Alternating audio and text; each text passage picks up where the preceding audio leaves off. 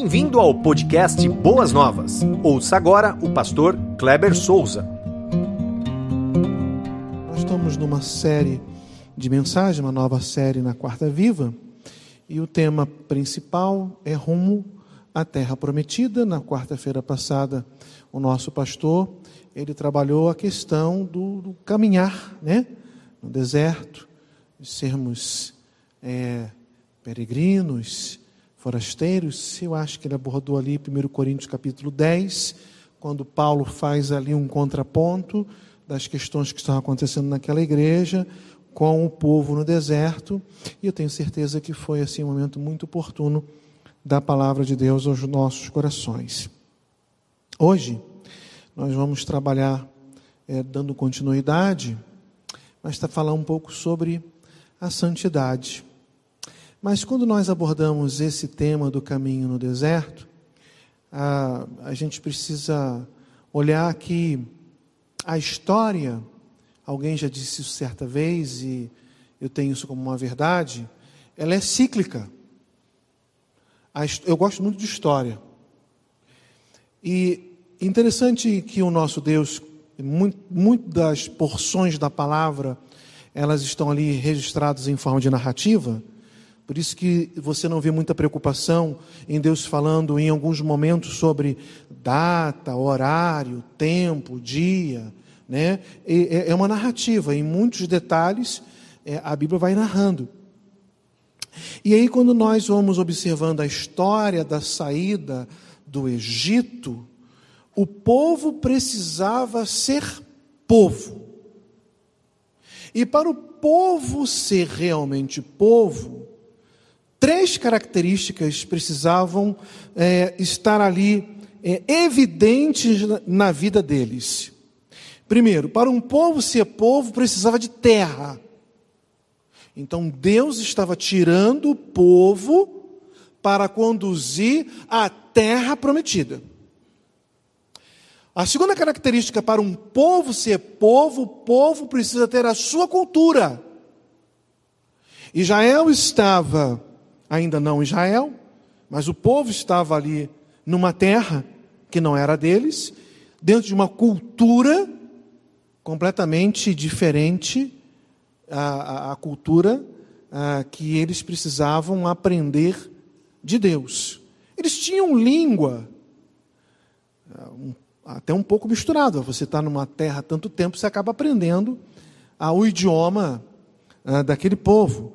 As mulheres acabam se casando com gente daquela terra. Os homens acabaram também se casando com as mulheres daquela terra. Quando o povo sai e você observa assim: olha, Moisés nos tirou daqui. Oh, lá no Egito tinha as cebolas. Lembra disso? Lá no Egito tinha os pepinos. E o autor, que é o próprio Moisés, diz que quem reclamava assim, muitas vezes, eram os próprios egípcios que saíram no meio do povo. Mas o povo precisava ter terra, o povo precisava ter sua cultura, sua língua, a sua vestimenta, a sua comida. Precisava, precisava da sua cultura. E um terceiro requisito, uma terceira característica para que um povo pudesse ser povo, era a lei. Um povo precisa ter lei. Um povo precisa ter legislação. Então você vê ali Gênesis, né, conta toda a história do início, Abraão, Isaac, Jacó e por aí vai e tal. Termina lá no capítulo 50, 51 com José. Eu sempre, quando eu leio a história de José, eu sempre fico muito emocionado. E aí entra né, a história de Moisés. Moisés, então, é o libertador que Deus chama para conduzir o povo. Enquanto o povo está peregrinando rumo à terra prometida, Deus então está didaticamente, como sempre o fez, por exemplo, as dez pragas era uma forma didática de Deus ensinar quem ele era. Cada, cada praga era uma ofensa a um ou dois ou até três deuses egípcios. Era Deus rindo da cara de Faraó. Então, de forma didática, Deus estava ensinando para o seu povo e ensinando para aquele povo. Então, de forma didática, Deus vai sempre ensinando. Enquanto o povo está peregrinando, enquanto o povo está rumo à terra prometida, Deus está ensinando. Vocês precisam de terra e eu vou dar terra para vocês. Vocês precisam de cultura e a questão é religiosa, não no sentido hoje como nós temos de cumprir rituais, mas no sentido de adoração ao único Deus. Deus estava ensinando, porque lá no Egito eram muitos deuses, então Deus vai ensinar dentro da cultura a questão da adoração ao único Deus. Lembra que o primeiro mandamento é um único Deus, você não se curvar a outros deuses. As quatro primeiras ah, leis ali do dez mandamento era se referir a Deus, né? Então o sentido é um sentido vertical. As seis últimas é é o homem com o homem é relacional, então no sentido horizontal, e ali forma-se a cruz. Não, olha, Deus é, é extraordinário. Deus é extraordinário, nada é por acaso.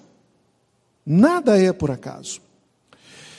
E aí, quando nós olhamos para essa história, nós precisamos aplicá-la para os nossos dias e para o nosso contexto. O povo era peregrino, o povo era forasteiro, nós também somos. E mesmo depois do povo ter saído, a Bíblia ela trabalha tanto no Velho Testamento como no Novo Testamento a questão de nos informar que nós somos peregrinos, nós estamos numa terra que ainda não é a nossa terra. O Salmo 119, versículo 19, fala assim: Sou peregrino na terra, não escondas de mim os teus mandamentos. Quando a gente parte para o Novo Testamento, no livro de Hebreus, capítulo 11, versículo 13, todos estes ainda viveram pela fé e morreram sem receber o que tinha sido prometido. Viram-nas de longe e de longe as saudaram, reconhecendo que eram estrangeiros e peregrinos na terra. Primeiro, primeiro livro de Pedro, ou a sua carta, capítulo 2, versículo 11, o apóstolo fala assim: ah, Amados, insisto que, como estrangeiros e peregrinos no mundo, vocês se abstenham dos desejos carnais que guerreiam contra a alma. Nós somos forasteiros, nós somos peregrinos. Os antigos vão lembrar de um hino que ele canta exatamente é, essa melodia, né? Dizendo que nós somos forasteiros, né? Sou forasteiro aqui, em terra estranha estou, do reino lá do céu, embaixador eu sou, meu rei e salvador, vos mandei em seu amor as boas novas de perdão. Eis a mensagem que nos deu aquele que por nós morreu. Reconciliai-vos já, é ordem que ele dá. Reconciliai-vos já com Deus. Quinta-feira eu tenho plantão, não posso vir para o coral. Mas o, o, o hino diz que nós somos forasteiros, nós estamos numa terra estranha. Tem até uma história que diz que um casal de missionários, eles trabalharam por muitos anos, talvez 40, 50 anos, e, e, e, numa terra longínqua, procurando ganhar muitas almas para Jesus, e, eles foram muito bem sucedidos. E eles resolveram, ou tirar pouquíssimo tempo de férias ao longo desse, desse, desses anos que eles passaram nesse campo missionário, ou quase nada. Depois de 40, quase 50, 50 anos, eles já bem experientes, né, voltam aposentados. E o esposo, então, ele pega o avião, desce na sua região, tem que pegar um trem até chegar à sua cidade. E lá ele imaginava assim: olha, minha igreja vai estar lá com uma banda, com, com né, é, bandeirolas e, e, cartazes. O meu pastor vai estar lá nos recebendo, a minha agência missionária. E vai ser aquela festa, eu já estou imaginando. E quando ele aporta, então, quando ele chega na sua estação, ele observa que não tem ninguém para recebê-los. E eles entram em casa, a casa muito empoeirada, e ele fica assim decepcionado. Começa a fazer a faxina com a, com a esposa e tal. Aí um, um ou dois dias assim está muito para baixo, muito triste. E ele resolve então sair de casa e dar uma volta para arejar a mente. E ele foi. Saiu, pensativo, falando com Deus dessas questões. E aí ele volta para casa e a esposa está lá, quieta, como todo tempo ela ficou, e ela está fazendo a comida, e então ela percebe que ele chega e ela pergunta assim: O que, que está te afligindo? E ele falou assim: Nós voltamos para casa, depois de 40, quase 50 anos no campo missionário, trabalhando muito, dedicando a nossa vida, a nossa juventude, muitas vezes sem estar próximo de amigos, de familiares. E ao retornar para casa, nós não tivemos nenhum tipo de reconhecimento. E a mulher muito sábia, ela virou para ele e disse assim: Marido, nós ainda não voltamos para casa. Esse é o final da história. E ela diz exatamente isso para ele, porque a nossa casa não é aqui. Nós somos peregrinos. Nós somos forasteiros. Um dia nós vamos voltar para a casa do Pai. Nós estamos rumo à terra prometida. Nós estamos caminhando e o, o, o objetivo da, da minha mensagem, ou, ou, ou o escopo da minha mensagem nesta noite, é falar sobre a santidade. O pastor Wagner trabalhou a ideia da, da peregrinação e do deserto, mas eu, hum, foi colocado para mim o tema de santidade como uma arma para a conquista. E logo vem à minha mente, porque está tudo dentro, uh, por mais que é, o tema, a, a, a, a, divisa principal seja ali Números capítulo 5, que daqui a pouco quero trabalhar com vocês, mas logo vem à minha mente quando o pastor Adalberico me, me falou que era santidade, Josué capítulo 3, versículo 5, porque está ainda no período da conquista, eles ainda estão chegando na terra prometida, estão pertinho, mas ainda não chegaram. E Josué capítulo 3, 5 é quando Deus fala assim: santifique-se, santifiquem-se, pois, santifiquem-se, pois amanhã o Senhor fará maravilha entre vocês santifiquem-se, porque amanhã o Senhor fará maravilha entre vocês. É o momento em que eles estão ali, próximo a Jericó, uma cidade muito fortificada, mas Deus iria entregar aquela cidade na mão do povo de Deus, para dar então agora a terra que eles necessitavam. E quando você entra ali nos primeiros capítulos, você vê uma grande conquista, uma cidade muito grande, muito fortificada, um exército muito poderoso, e Deus dá a vitória. Sete dias, e vão lá, e gritam, e tocam a trombeta, e nada, e vão embora e tal. E depois Deus faz uma grande obra ali. No entanto, dando continuidade à história, Josué, estrategista, fala assim: vai até ali, ai que é a próxima cidade, e vamos ver o que acontece, vamos ver se aquela cidade vai oferecer é, a, a, a, o mesmo, a mesma posição, o mesmo poderio. E eles voltam assim, ó, ai, é bem menor. é bem mais tranquilo. Só que Acã havia desobedecido a ordem de Deus. E pega lá uma túnica e algumas moedas de prata e enterra dentro da sua tenda. E pelo fato da desobediência, pelo fato do pecado e pelo fato de não observar uma vida de santidade, o povo que havia conquistado uma grande vitória em Jericó, agora perde para Ai, de forma vergonhosa. Que Deus depois revela. Eu tenho até uma série de mensagens, e esse é um dos personagens que nós estávamos conversando ali, até com o pastor Alipe também, que nós queremos transformar em livro. Né? É, decisões erradas, tragédias anunciadas, e a decisão de Acã foi uma decisão baseada na mentira e, na, e no pecado e na falta de santidade que leva o povo à derrocada. Mas isso já está um pouco mais à frente.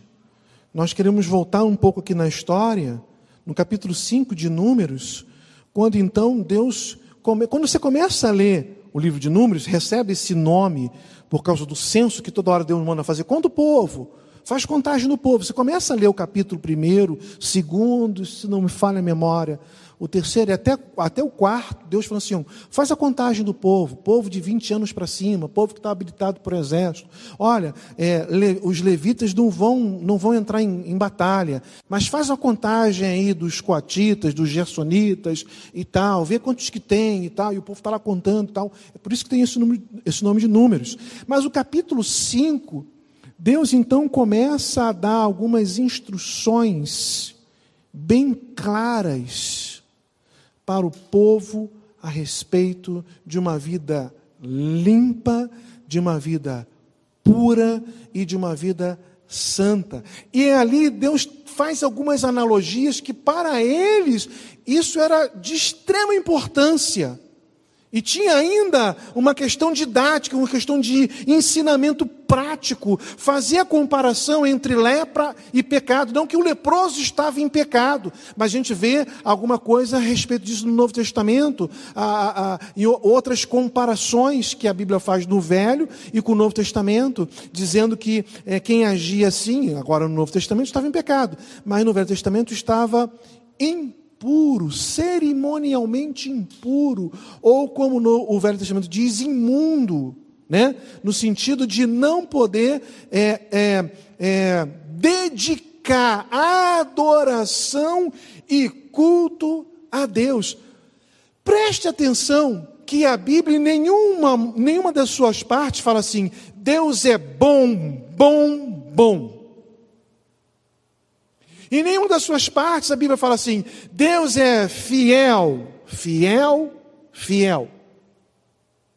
Em nenhuma das suas partes, tanto no Velho quanto no Novo, a Bíblia não fala assim: Deus é justo, justo, justo. Mas a Bíblia fala com muita autoridade e com muita profundidade: Deus é santo, santo, santo. Esse é um caráter de Deus, é uma qualidade de Deus, é um atributo de Deus que ele exige, exige do seu povo e que nós a negligenciamos de uma forma muito séria. E nós estamos peregrinando e queremos também conquistar. Queremos avançar em nome de Jesus. As portas do inferno não hão de prevalecer contra a igreja. A igreja está avançando. Alguns interpretam de forma equivocada esse texto, quando é, Jesus está conversando com Pedro, e assim, que diz o homem ser o filho do homem? Tens o Cristo, filho de Deus vivo.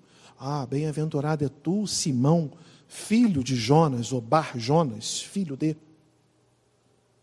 Você não está revelando nem carne, nem sangue, mas foi uma revelação do dos céus. Eu também te digo que tu és Pedro, e sobre esta pedra edificarei a minha igreja, as portas do inferno não hão de prevalecer. Irmãos, são as portas do inferno que não prevalecem contra a igreja. Às vezes a gente acha que o inferno está avançando, Aí nós nos fechamos aqui dentro, aí fala lá para os diáconos, diáconos, coloca aí umas cadeiras, umas mesas nas portas, porque o diabo está vindo com os, os demônios querendo estar na igreja, nós vamos impedir o avanço. Não, irmãos. Quem está acuado não é a igreja, quem está acuado é o diabo e o inferno. E a igreja santificada avança e arromba as portas do inferno. E são muitas portas do inferno que a igreja, uma igreja santificada, precisa arrombar das drogas, da prostituição infantil e, e muitas outras coisas. A igreja precisa estar lá, mas uma igreja santa. Uma igreja que vive o caráter de Deus, imita Deus. Deus fala isso lá no livro de Levítico e, e, Pedro vai repetir: sede santos, porque eu sou santo. É ser separado, é não conviver com o pecado, é não, não, não, não desejar que o pecado seja um aliado, seja um amigo, seja um igual, de maneira nenhuma. Então, quando nós começamos a ler o capítulo 5 de Números, nós vemos aqui um contraponto. Nós vemos assim, é, no, no, nos primeiros versículos, é, de 1 a 4, se você quiser dar uma, uma, uma lidinha aí, ou abrir a sua Bíblia, é a contaminação física versus pureza social. De 1 a 3, o Senhor disse a Moisés, Números capítulo 5, ordene aos israelitas que mandem para fora do acampamento todo aquele que tiver lepra, ou que tiver um fluxo, ou que se tornar impuro por tocar um cadáver, mande para fora do acampamento todos os homens como mulheres, para que não contaminem o seu próprio acampamento, onde habito entre eles. Então Deus está falando primeiro ali a respeito da lepra. É, é, é, é, é o primeiro grupo, né? E Levítico, que trata muito a respeito das leis entre os capítulos 13 e 14, dá toda a orientação acerca disso. O segundo grupo é aqueles que estão com secreções, né, com fluxos. Uh, Levítico capítulo 15 trabalha a respeito disso. E aqueles que tiveram algum contato com o morto. Levítico 5 e o 21 também vai trabalhar, vai trabalhar a respeito disso daí. Essas pessoas precisavam ficar fora do arraial para não contaminar o povo. O povo precisava estar puro, cerimonial, cerimonialmente puro, para que pudesse então adorar e glorificar a Deus na beleza da sua santidade. Para que o Deus falasse a Moisés e passasse todas as instruções, todas as orientações, até mesmo nas conquistas, que à frente eles iriam obter por entrar na terra e a terra já ter povo lá. Mas o povo precisava estar santo, adorando a Deus na beleza da sua santidade. E nós não vemos assim uma distinção, olha, os homens assim, as mulheres assado, e a Bíblia fala, homens e mulheres estão nessa condição. O pecado, ele nos atrapalha a ter uma intimidade, a ter um relacionamento profundo, a viver a, de forma plena o evangelho do nosso Senhor Jesus Cristo. Essa questão do, de Deus estar no meio do povo, ali naquela, naquele momento é, de peregrinação, era algo tão sério, que tem um detalhe é, que, que Deus se preocupa com os detalhes, lá em Deuteronômio capítulo 23, versículo 14, quando ele fala assim: ó, Pois o Senhor, o seu Deus, anda pelo seu acampamento para protegê-los e entregar-lhes os seus inimigos.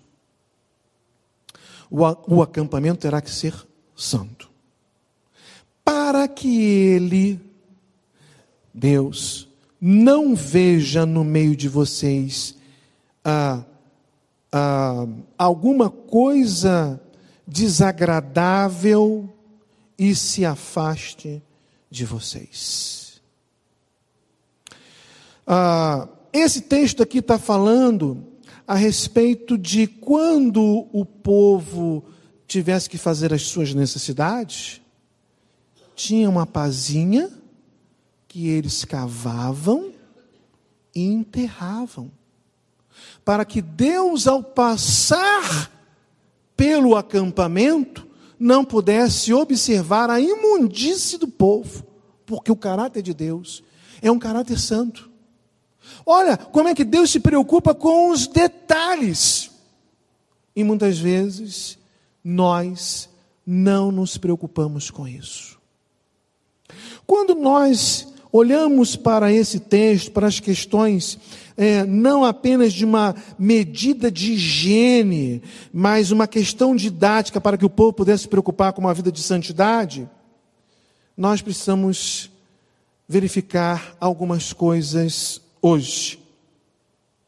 Todo pecado deve ser retirado do meio do povo de Deus. Como Deus se preocupou em tirar aqueles que estavam cerimonialmente imundos, cerimonialmente impuros, hoje também todo pecado deve ser retirado do meio do povo de Deus. Essa análise que nós fazemos na ceia, salvo engano, 1 Coríntios capítulo 11, versículo 28 ou 26, alguma coisa assim. Examine-se, pois, o homem a si mesmo. Esse examinar-se, o autoexame, irmão, isso deve ser diário. Nós precisamos ver na nosso, olhar para o nosso coração, olhar para o nosso interior e verificar se há alguma coisa ruim se há alguma coisa que está em desacordo, está desalinhado com a presença santa e gloriosa do nosso Deus, e retirar do nosso meio.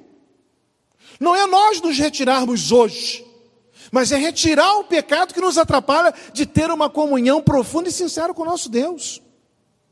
As nossas vidas estão puras. Realmente nos preocupamos com uma santidade, estar separado Irmãos, não existe fórmula mágica. Para que possamos viver uma vida de santidade, nós temos que nos debruçar nas Sagradas Escrituras e lê-las e estudá-las todos os dias. A, a, a, expressão que o pastor Wagner usou no domingo é a expressão que eu mais gosto de usar: manual do fabricante. Se você quer saber o que, que o fabricante quer de você, vá no manual dele. Ele deixou um manual. Leia. É alimentando as coisas espirituais. Romanos capítulo 8, versículo 1, Paulo fala que não há nenhuma condenação para aqueles que estão em Cristo Jesus, mas ela remata. Para aqueles que andam segundo o Espírito e não vivem segundo a carne. Para nós não vivemos segundo a carne, porque o mesmo apóstolo fala assim: olha, muitas vezes eu quero fazer o bem e não consigo, mas o mal que não quero, esse está em mim. Ele não estava se conformando, ah, já que é assim mesmo, vamos lá, vamos dar vazão à carne. Não é isso que ele está dizendo. Ele está dizendo que é uma luta intensa. E muitas vezes desigual, se nós não nos debruçarmos na palavra, se nós não tivermos uma vida de oração constante e diária. É algo muito sério, meus amados irmãos pecados não confessados. A Bíblia se preocupa com isso, confessai os vossos pecados, as vossas culpas. E como eu disse, o pecado de Acã foi um pecado que afetou todo o povo, porque eles perderam. E logo depois, quando a coisa foi resolvida internamente, o pecado dele fez com que toda a sua família morresse apedrejada. Então, muitas vezes, as, as consequências do pecado que você comete, meu irmão, ela, ela, com certeza, ela vai afligir a casa e a causa do Senhor. Ela não aflige só a sua vida, mas aflige também a vida da sua família. Então, O primeiro ponto aqui é contaminação física e pureza social. Deus estava ensinando: olha, o povo que precisa me adorar, ele precisa estar limpo. Era, era uma questão de ensinamento. Hoje não é uma questão que nós estamos leprosos, nós estamos com fluxos, ou tocamos em algum, algum morto, mas a questão de aquilo que nos contamina, nós precisamos tirar do arraial. Precisamos tirar do nosso meio. É a santidade que vai fazer com que possamos ter a conquista. O Novo Testamento diz assim, ó, e é, o sentido é figurado, tá? E os irmãos sabem disso. Mateus 18, ah, 8 e 9, se a sua mão ou o seu pé o fizerem tropeçar, corte-os e jogue-os fora. É melhor entrar na vida mutilado ou aleijado do que tendo duas mãos ou os dois pés e ser lançado no fogo, do, é, é, é no fogo eterno. E se teu olho fizer tropeçar, arranque o jogue fora. É melhor entrar na vida com um só olho do que tendo dois e ser lançado no fogo do inferno. Então, aquilo que atrapalha ter uma comunhão, uma vida é, digna, uma vida sincera, uma, um relacionamento profundo, aquilo que nos atrapalha, vamos tirar do meio do arraial. Vamos viver um, um viver santo, para a glória de Deus. A, a segunda ideia aqui, que está entre os versos 5 e 10 de Números capítulo 5, é pureza relacional e contaminação interpessoal. Isso aqui é muito interessante porque a igreja é muito afligida por isso. Muito. E eu estou falando boas novas, estou falando da igreja de Jesus. Em pleno, em pleno século XXI, quando então, Números capítulo 5, eu separei aqui só o 6 e o 7, ah, Deus dá ainda a orientação e fala assim: diga aos israelitas, quando um homem ou uma mulher prejudicar outra pessoa e, portanto, é, e, portanto, ofender ao Senhor, será culpado. Confessará o pecado que cometeu, fará restituição total, acrescentará um quinto ou 20% a esse valor e entregará tudo isso a quem ele prejudicou. Ah, se a moda pega, pastor. Alípio. Ou seja, se você comportou-se de forma em que você levantou um falso, uma maledicência, uma fofoca do seu irmão. O texto está nos ensinando que não basta apenas chegar assim, oh meu irmão, eu fui eu, tal, me perdoe. Não. De forma didática, mas séria, Deus fala assim: além de você confessar, além de ir no sacerdote, além de oferecer lá a oferta que tinha que fazer, você ainda pagava 20% para quem você prejudicou. Meus queridos irmãos, criar uma reputação, uma boa reputação, leva-se muito tempo, anos a fio. Mas para destruir uma reputação, basta uma palavra maldita. Basta uma, uma calúnia, um falso, por, por, porque a motivação é inveja, porque a motivação é ciúme, porque a motivação é você desejar aquilo que não é seu, é do outro. Está completamente errado. Então, aquilo que é maledicente, aquilo que é fofoca, aquilo que é historinha, aquilo que é conversinha, vamos evitar em nome de Jesus, meus amados irmãos. Eu li um outro livro, e eu, tô, eu até coloquei isso numa postagem agora recente, eu estou tentando colocar as minhas leituras em dia, eu estou com uma série de livros para ler este ano. Mas quando eu, quando eu fiz uma leitura, na verdade eu estava fazendo até uh, algumas pesquisas e eu vi um título e eu comecei a procurar esse livro, é Por que mentimos? E é um livro secular, ele não é um livro religioso ou um livro cristão, é um livro secular. É uma pesquisa científica. É, é, de forma biológica e psicológica, os motivos que levam o homem à mentira. E eu não achei em lugar nenhum este livro. Aí eu fui no sebo, né? Tem aquela, aquele site que é a estante virtual, que é a reunião de, de vários sebos, né? São livros usados. E eu achei esse livro comprei e estou lendo. E até recomendo a leitura desse livro. Ele é muito interessante. Ele fala sobre a cultura do engano. Lembrei, Cláudia, é cultura do engano. O ser humano, ele não engana o outro ou tenta enganar o outro somente com palavra, mas com comportamento, com gesto. É interessante. E às vezes, nós, ou muitos, agem assim com uma falsidade, com uma mentira. Irmãos, por favor, eu não estou querendo aqui trazer uma palavra que o irmão vai sair daqui ofendido. Não. É, é, nós precisamos ter uma pureza relacional com o meu irmão. É meu irmão em Cristo. No Novo Testamento são 25 passagens bíblicas diretas que falam sobre mutualidade. e outras indiretas.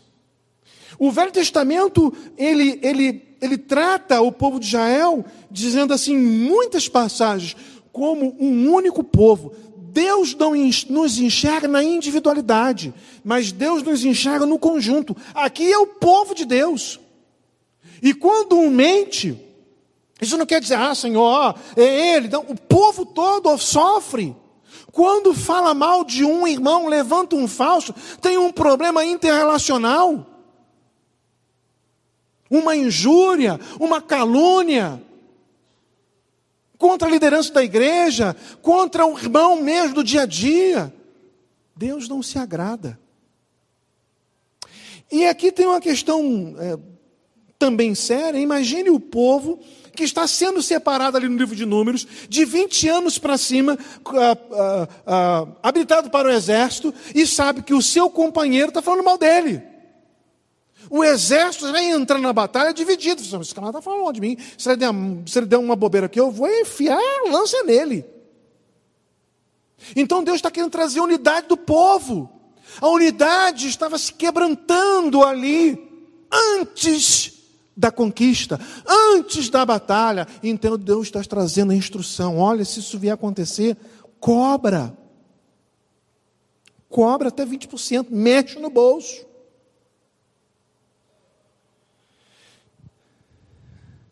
Você tem sido transparente diante de Deus com seus irmãos? Como que está o seu relacionamento Tem alguém na igreja que diz, não, aquele irmão ali, eu não me dou com ele, nem cumprimento.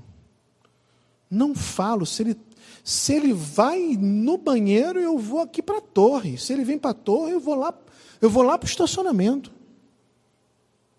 Como é que está isso? Irmãos, é, é, o lugar que nós mais somos crentes é dentro da igreja. Que todo mundo é crente, todo mundo adora Deus, todo mundo é santo e tal. Mas Deus enxerga os nossos corações. Não há nada oculto. Salmo 139. Não há nada oculto para o nosso Deus.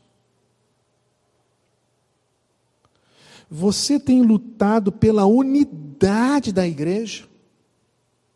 Ou você tem procurado comprometer a unidade da igreja? Deus estava preocupado com a unidade do povo em Números capítulo 5, quando ele fala das questões interpessoais. Nós precisamos olhar isso.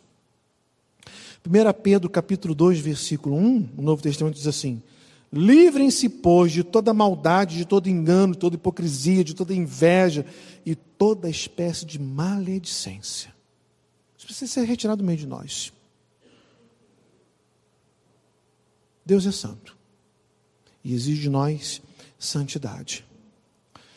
O último aspecto aqui, ele vai trabalhar dos versos 11 ao verso 31, é a pureza no casal.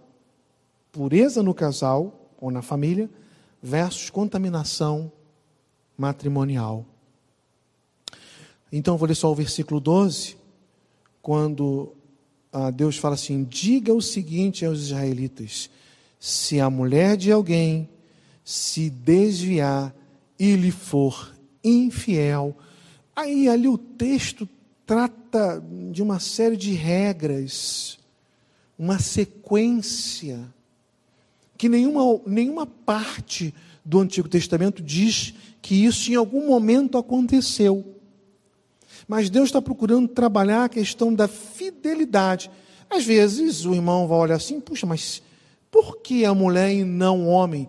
Porque tem outras passagens em Levíticos e em Deuteronômio que vai falar a respeito da responsabilidade do homem. Salvo engano, Levítico 20 fala assim: se homem e mulher forem pegos em adultério, ambos serão apedrejados. João capítulo 8 vai trabalhar isso. E aqueles fariseus estavam tentando fazer uma pegadinha, como sempre, com Jesus, e levam só a mulher, estão descumprindo o que estava registrado em, em Levítico capítulo 20. Era homem e mulher. Não era só a questão da mulher. A questão da mulher é esse texto. Mas nós precisamos entender que tanto o homem quanto a mulher, principalmente hoje, de forma muito clara, nós precisamos manter a fidelidade no lar. Deus está procurando trabalhar aqui da seguinte forma: olha, se a família for forte, o povo, a nação é forte. Hoje, século 21, é se a família é forte, a igreja de Jesus é forte. E, e, e vivemos situações no nosso contexto Brasil e os irmãos sabem muito bem, eu não estou defendendo nenhuma bandeira, uh, uh, nem, de, e nem posição, direita, esquerda, centro, centro-direita, centro, nada, absolutamente nada disso, mas os irmãos sabem muito bem que a família foi grandemente atacada, principalmente as nossas crianças. Com a ideia de que nós precisamos eliminar a ideia de família tradicional. A ideia de família nuclear homem, mulher e os seus filhinhos. Isso é algo que Deus procurou trabalhar de uma maneira muito séria. E nós precisamos nos manter fiéis ali no nosso relacionamento. No casamento. Eu falei aqui domingo pela manhã no escolão, interessante que foi me dado o tema sobre adultério. E eu dei uma recomendação, eu não sei se você estava aqui naquele dia, e, e assim, olha, adultério, ninguém chega assim, é, é, solteiros é fornicação, abrasamento, fica abrasado, o namoro é um namoro quente, e daqui a pouco vai para vias de fato. É, é pecado do mesmo jeito. E no caso do casamento, se for um relacionamento fora, em adultério. E ninguém chega assim, ah, hoje estou com a vontade de com, comer uma coxinha, estou com, vontade de comer é, é, um brigadeiro. Ninguém chega assim, olha, hoje acordei com a vontade de cometer um adultério. Não, não é assim, é, é, é, a coisa é planejada, a coisa é orquestrada, a coisa é bolada, mas porque se deu uma vazão. Então, meu irmão ou minha irmã, você que é casado, trabalha numa empresa, e todo mundo está, ah, sair para almoçar e tal. Minha irmã, nunca saia para almoçar com um, um homem, colega, do seu trabalho. Só você e ele. Não, não. Não faça isso. Meu irmão, nunca saia com. Ah, olha, hoje, hoje nós batemos. Vamos almoçar, vamos comemorar almoçar. Não, não vamos, não. Ô oh, oh, meu, oh, meu amigo, está é, é, chovendo e tal, você mora no caminho, me dá uma carona aí, vou com você. Não, no meu carro você não vai. Só, só eu e você? Não. Meu irmão, não dê carona, nem para nenhuma irmã da igreja, sozinho você ir. E ele ou ela A não ser que for com o esposo, com os filhos, com todo mundo, tudo bem. Mas nós precisamos ser prudentes. O diabo é muito astuto, meu amado irmão. Na igreja que eu pastoreava antes de vir aqui para São Paulo, tinha uma senhora, e a Cláudia, era um culto de quarta-feira. A Cláudia tava, não estava se sentindo muito bem naquele dia, ela não foi. E, e uma senhora procurou, me procurou, você pastor, a, a, a, irmã Cláudia, não está tá muito bem não, ela tá, tá. É, o senhor veio de carro? Eu já sabia o que ela queria quando ela perguntou que, que o senhor vinha de carro. Eu falei assim, vim. O senhor pode dar carona? Eu falei assim, não. Mas, pastor, por quê? Eu tenho idade para ser a sua mãe. Eu falei assim, exatamente, eu sei disso. Eu e a senhora sabemos disso. Quem nos vê do lado de fora não sabe. Então, para lançar qualquer situação na sua vida, meu irmão. Então, Deus está preocupado com isso aqui, com a fidelidade do povo, com a fidelidade da família. E o Novo Testamento, ele diz assim no capítulo 5, versículo 28, no livro de Mateus. Mas eu lhes digo: qualquer que olhar para uma mulher para desejá-la, já cometeu adultério com ela no seu coração. Então, guarde os seus olhos. O livro de Jó diz que o texto diz assim, mais ou menos assim: fiz um acordo com meus olhos. Não lembro o restante, mas a ideia do texto é só para olhar para a minha amada. Faça um acordo com seus olhos. Faça um acordo com sua mente. Faça um acordo com seu coração. Seja prudente. Não abre nenhuma brecha, porque o diabo vem com tudo mesmo para destruir o seu lar. Se você é solteiro, está namorando, ou você é viúvo, ou está tá single, um namoro é um namoro cristão, independente da sua idade. O namoro é um namoro cristão. Não tem prova de amor. Prova de amor é quando. Prova de amor é, é casa comigo, é a prova de amor. Não tem essa história, irmãos. Para perder a santidade e entrar no pecado, é muito fácil. Paulo fala assim, e ele tá, parece que está assim, pegando a história de José e, e resumindo, e ele fala assim: sabe a ideia de prostituição? Sabe esse tema? Foge da prostituição. José não ficou assim, ah, pode tirar a roupa aí, eu sou José. Esses olhos aqui, ah, nunca vão pecar. Ele não ficou, não, não estou nem preocupado. José, ó, fugiu. Não, não brinque com prostituição. Não brinque com essa área. Porque, meu irmão e minha irmã, vocês cairão. O nosso viver precisa ser santo. Aquilo que não agrada a Deus precisa ser retirado do nosso arraial. Nosso relacionamento entre irmãos precisa ser também digno de um Deus todo-poderoso. Porque o exército precisa estar unido, precisa estar em unidade. Aqui nós não somos inimigos, nós somos irmãos. O nosso inimigo está lá fora. E no âmbito familiar, meus amados irmãos, nós precisamos estar ali firme. Ó, eu estou 30 anos casadinho com minha esposa eu estou adiando ter uma conversa séria com ela, e que eu vou falar agora, Cláudia. Eu já estou preocupado com a minha. É, estou preocupado com a minha partida ou a sua partida. Vai ser muito difícil. Eu, eu falei assim, Cláudia, estou ficando.